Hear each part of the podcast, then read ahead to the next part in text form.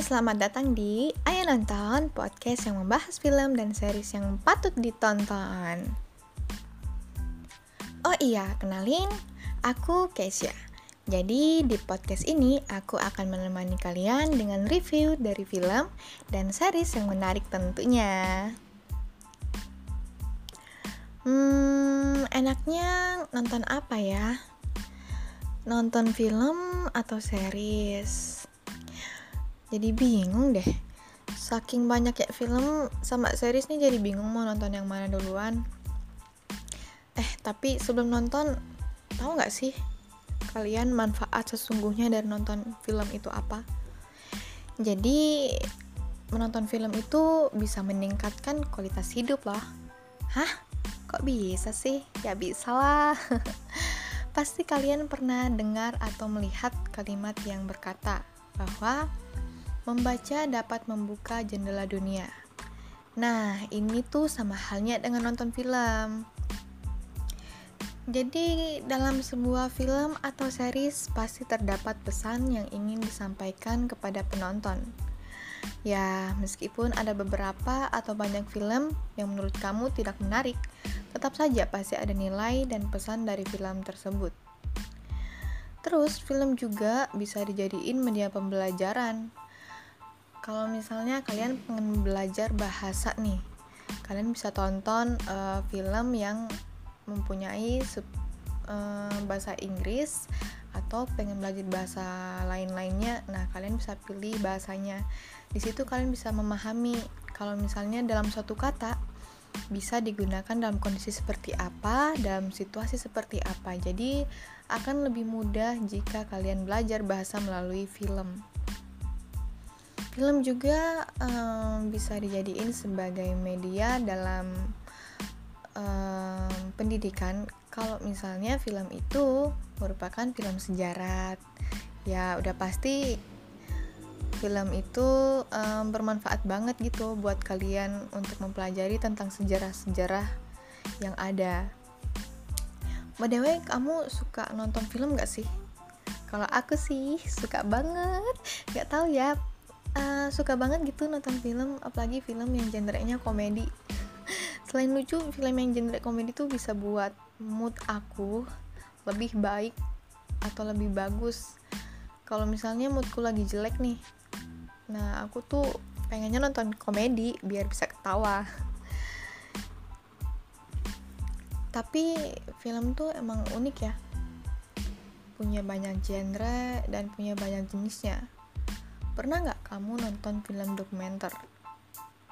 Atau baru denger aja kamu udah ngerasa, wah ini film pasti ngebosenin nih. Tapi jangan salah loh, film dokumenter itu unik. Selain itu, film dokumenter juga penuh dengan pengetahuan yang kamu nggak nyangka aja bisa tahu hal ini dan hal lain lewat film dokumenter. Film dokumenter itu punya jalan cerita dan keunikan tersendiri. Itulah kelebihan film dokumenter. Nah, selain film dokumenter, ada juga film musikal. Sesuai namanya, film musikal itu lebih dominan sama yang namanya musik. Biasanya kalau di film musikal, para pemainnya lebih sering bernyanyi sambil nari atau cuman dance doang. Nah, film musikal nih salah satu genre film favorit aku banget. Sebenarnya ini tergantung pribadi masing-masing ya. Kalau aku suka film musikal itu karena aku suka musik, aku suka dengar lagu dan menurut aku kalau di dalam film musikal itu musik-musiknya punya arti tersendiri, lagu-lagunya enak didengar dan karena mungkin jadi dijadiin sebuah film ya. Jadi musiknya tuh punya momen, punya rasa tersendiri ketika didengar sambil kita lihat adegannya.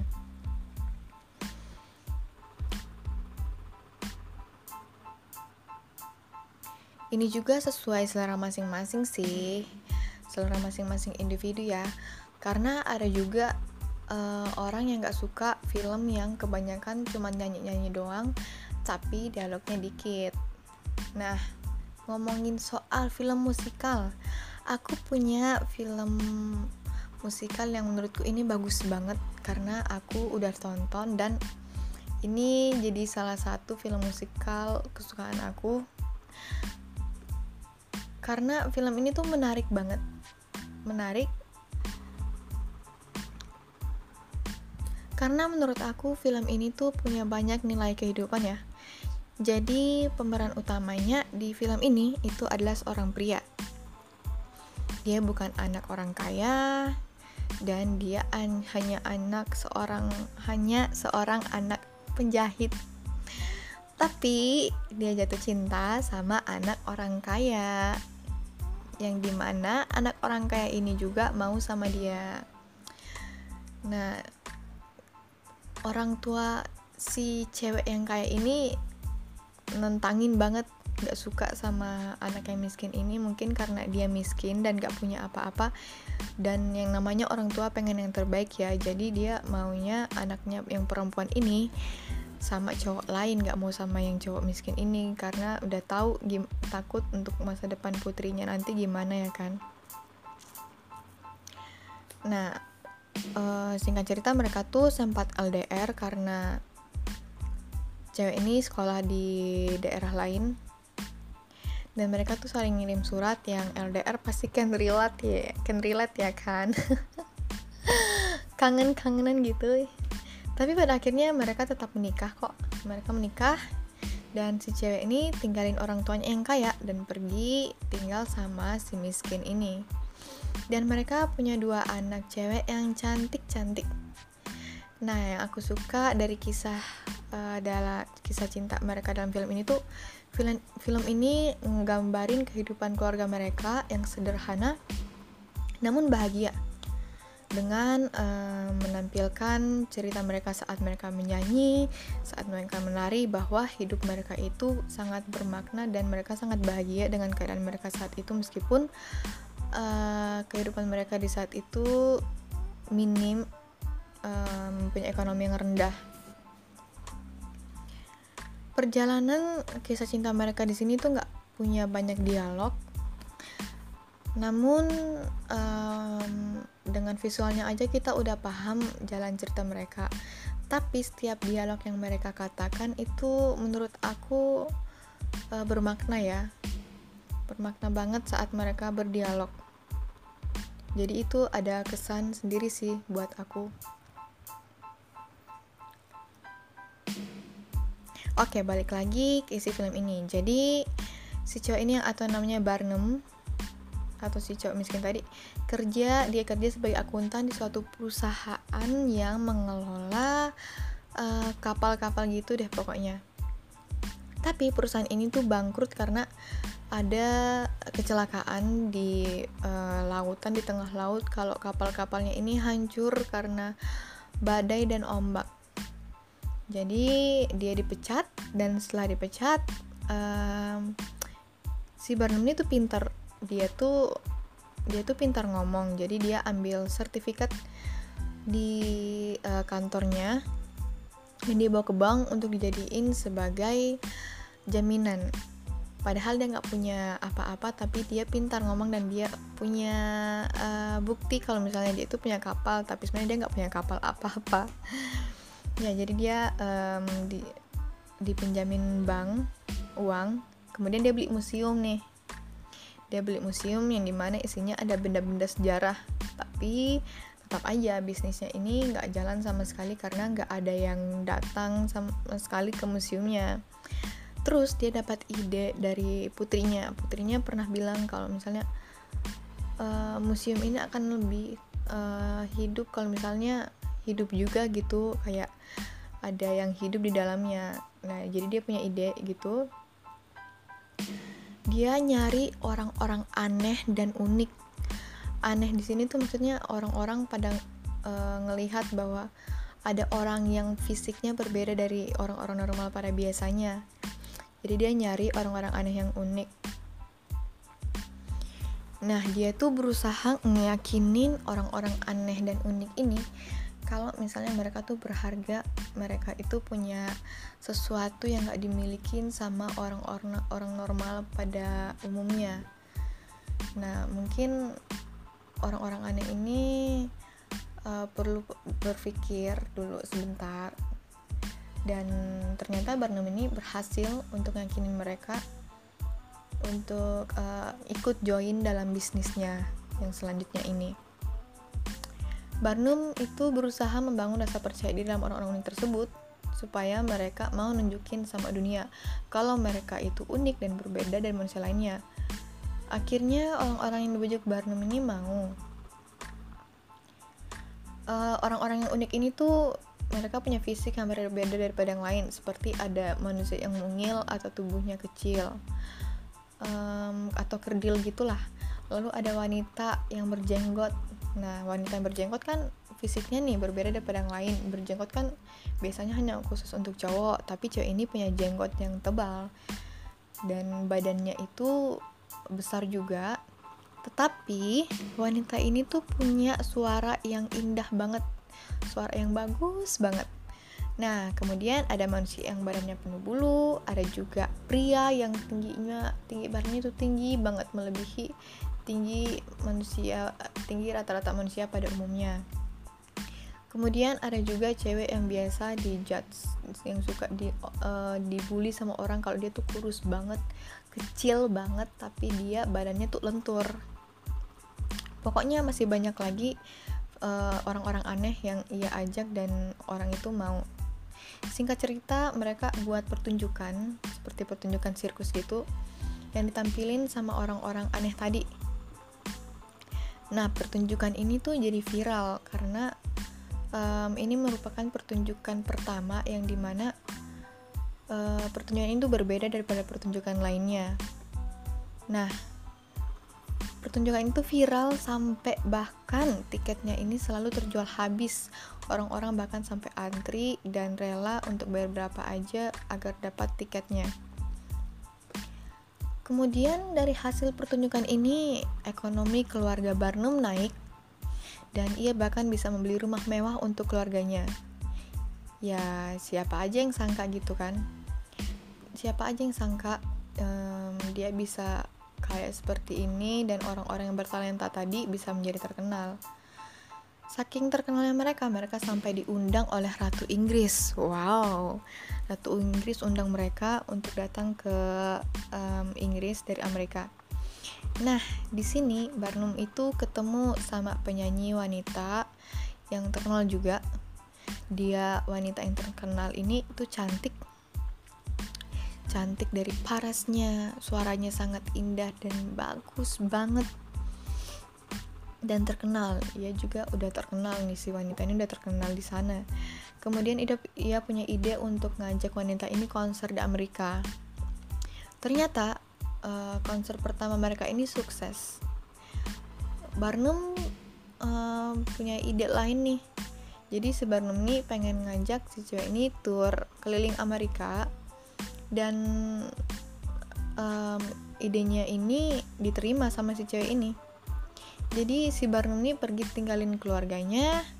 Bukan maksudnya ninggalin keluarganya untuk pergi sama si cewek ini untuk menikah lagi bukan. Tapi untuk tur ini aja untuk tur dengan wanita ini keliling Amerika dan um, sirkusnya yang tadi itu ia serahin ke temannya untuk dikelola sama temennya tapi setelah pergi ke beberapa tour Barnum nih kepergok dicium sama si penyanyi tadi dan di uh, potret sama satu, salah satu wartawan yang di mana potret ini ia sebarkan melalui uh, koran.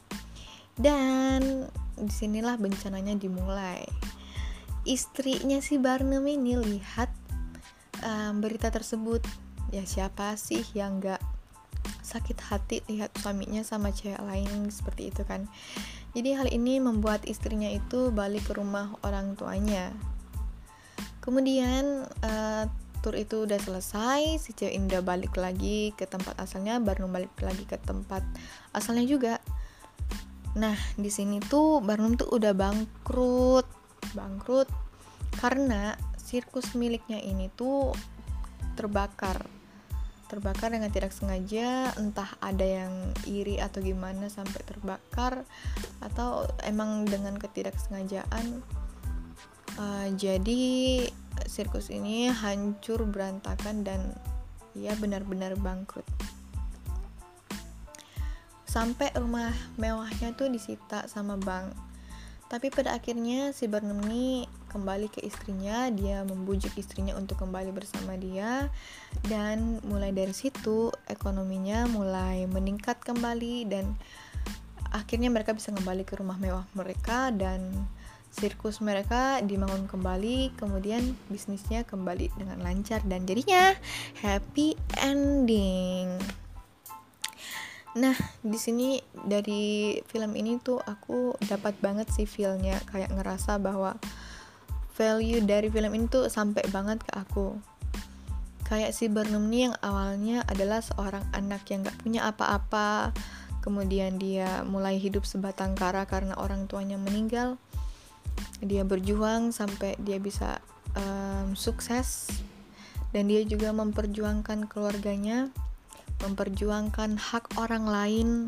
Itu sih yang menurut aku sampai ngena banget ke aku tuh karena dia berusaha agar orang lain yang merasa merasa ter apa sih namanya tersingkirkan gitu ya mempunyai nilai dalam hidup mereka orang yang biasa dibully, dijudge karena fisik mereka mempunyai kelebihan mereka masing-masing.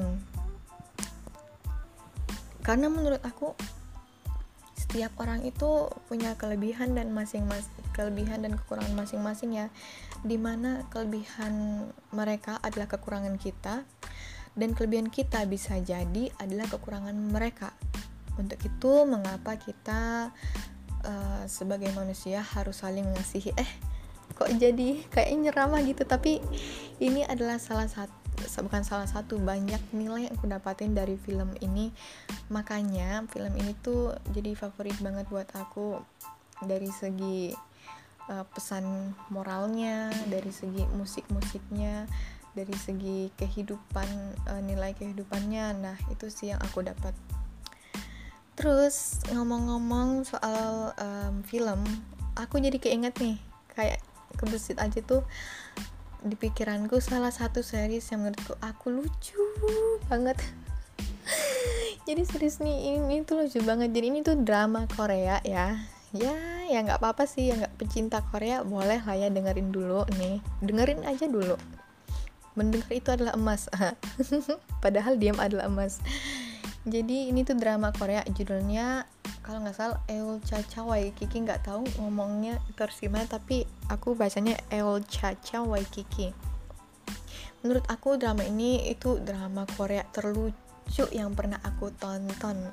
Dari semua drama Korea yang bergenre komedi menurut aku ini adalah komedi nomor satu terlucu.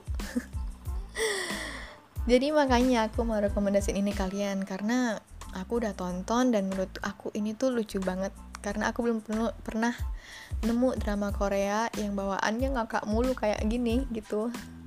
Emang ada sih drama Korea yang lucu tapi menurut aku sih ya ini sih yang paling lucu gitu. Oke kita langsung aja ke dramanya cerita ke dramanya nih ya. Nah jadi drama ini tuh bawaannya ringan lucu Nah, ada seriusnya juga nih. Meskipun ada scene di mana mereka serius, ada scene di mana sedih-sedihnya, tapi tetap aja ngakak gitu loh, lucu bawaannya astaga. Mungkin dari pemain-pemainnya mereka tuh berhasil banget buat penonton tuh ketawa. Drama ini punya dua drama ini tuh punya dua season di mana season pertama dan season kedua itu berbeda cerita. Dan ada beberapa pameran juga yang diganti tokoh pemainnya tuh diganti. Ya emang gitu. Drama ini tuh ringan sih. Ringan dan bawaannya lucu banget sampai aku tuh karena saking lucunya aku rekomendasiin ini ke teman-teman aku buat tonton. Pokoknya kalian harus nonton aku ngomong gitu ke teman aku. Nggak tahu nggak um, tahu ada apa gitu. Aku maunya mereka nonton gitu kan. Nah pas mereka nonton mereka jadi ketagihan dong. Mereka ketagihan karena ketagihan drama Korea karena drama ini. Makanya aku bisa rekomendasi ini ini sama kalian oke okay, karena kita ngomongin soal drama Korea nih. Ada satu lagi drama Korea yang lucu tapi ini nggak selucu Waikiki. Cuman menurut aku ini lucu dan ringan. Gemesin juga sih karena pemain-pemainnya ah lucu banget pokoknya. Jadi judul drama ini tuh Hospital Playlist. Nah dilihat dari namanya hospital uh, udah tahu nih kita pasti uh, drama ini tuh berlatarkan di rumah sakit. Ya kalau namanya rumah sakit pasti lah ya soal dokter-dokter gitu. Drama ini tuh ringan dan lucu. Jadi ceritanya itu menceritakan kisah persahabatan antara lima dokter di satu rumah sakit yang di mana dalam drama ini tuh tidak ada yang namanya persaingan itu nggak ada. Drama itu isinya baik-baik baik ya emang ada kisah-kisah dari tiap pemainnya yang di mana kisah tiap orangnya itu ada pasti adalah kisah sedihnya lah ya. Tapi mereka lebih menekankan komedi dan keringanan dalam drama ini.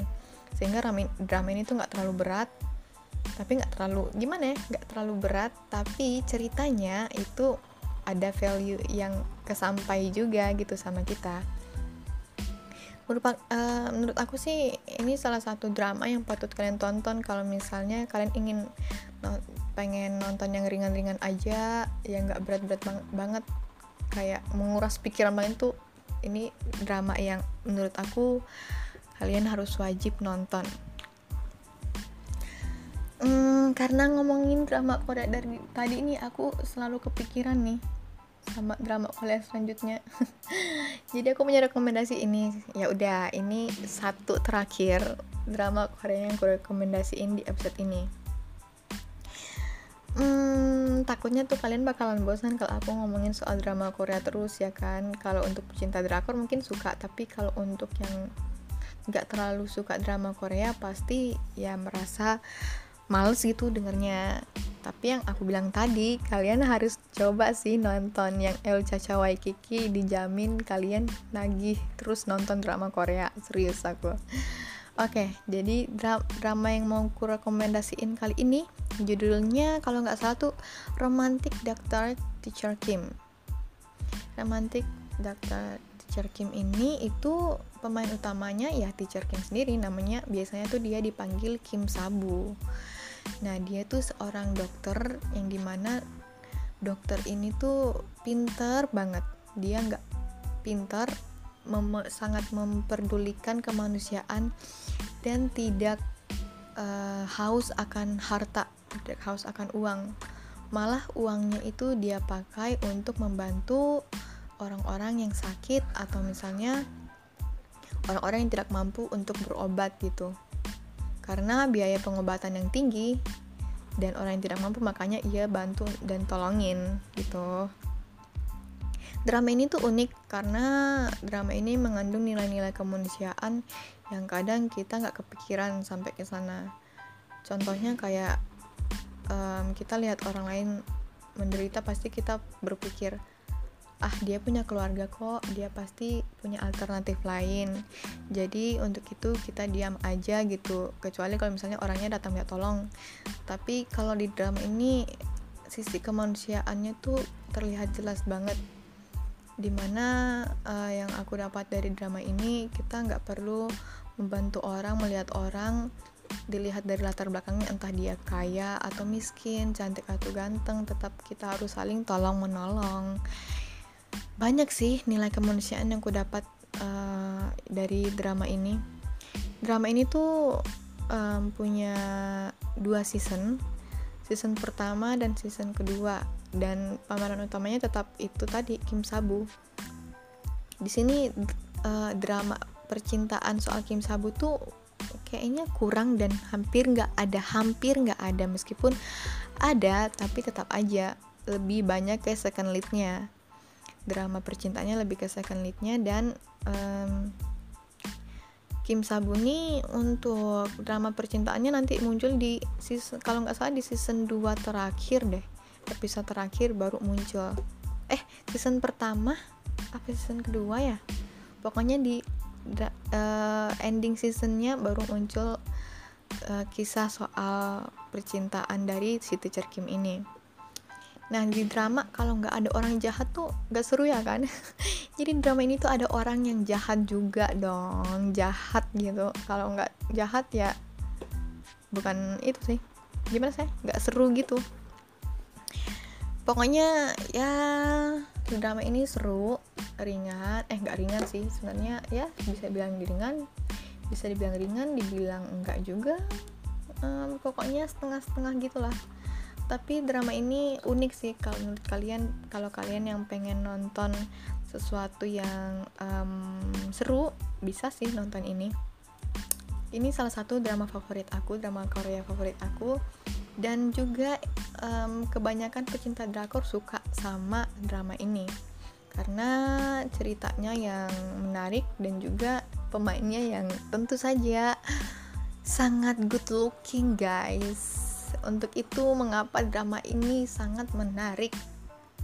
Aku rekomendasiin drama ini ke kalian karena emang sebagus itu. Oke, jadi itu rekomendasi-rekomendasi aku untuk kalian yang bingung nonton apa hari ini, bingung mau nonton yang mana hari ini, kalian bisa coba um, dari yang aku sebutin tadi rekomendasi, rekomendasi film dan drama-drama yang aku rekomendasiin tadi boleh coba kalian tonton. Dan hmm, aku emang lah eh bukan jelasin juga sih pengen cerita soal film itu. Kalau misalnya setiap film itu punya pesan yang menarik yang bisa kita ambil kalau kita mengerti isi ceritanya. Kadang kita cuma nonton tapi uh, ngikutin alur doang dan gak paham isi ceritanya tuh kayak berasa oh seru nih film. Tapi ada nggak sih value yang kalian dapat ketika kalian nonton? Jadi itu sih yang perlu kita perhatiin ketika nonton nonton film. Supaya kita bisa um, lebih dapat lagi value yang kita dapatin dari film itu maksudnya untuk itu mengapa menonton film menjadi sangat menyenangkan kalau film itu sesuai dengan genre yang kita mau? Dan kita dapat memahami isi ceritanya kalau cerita itu menarik dan sesuai dengan apa yang kita uh, senang kita uh, pengenin kayak genre apa yang kamu pengen gitu.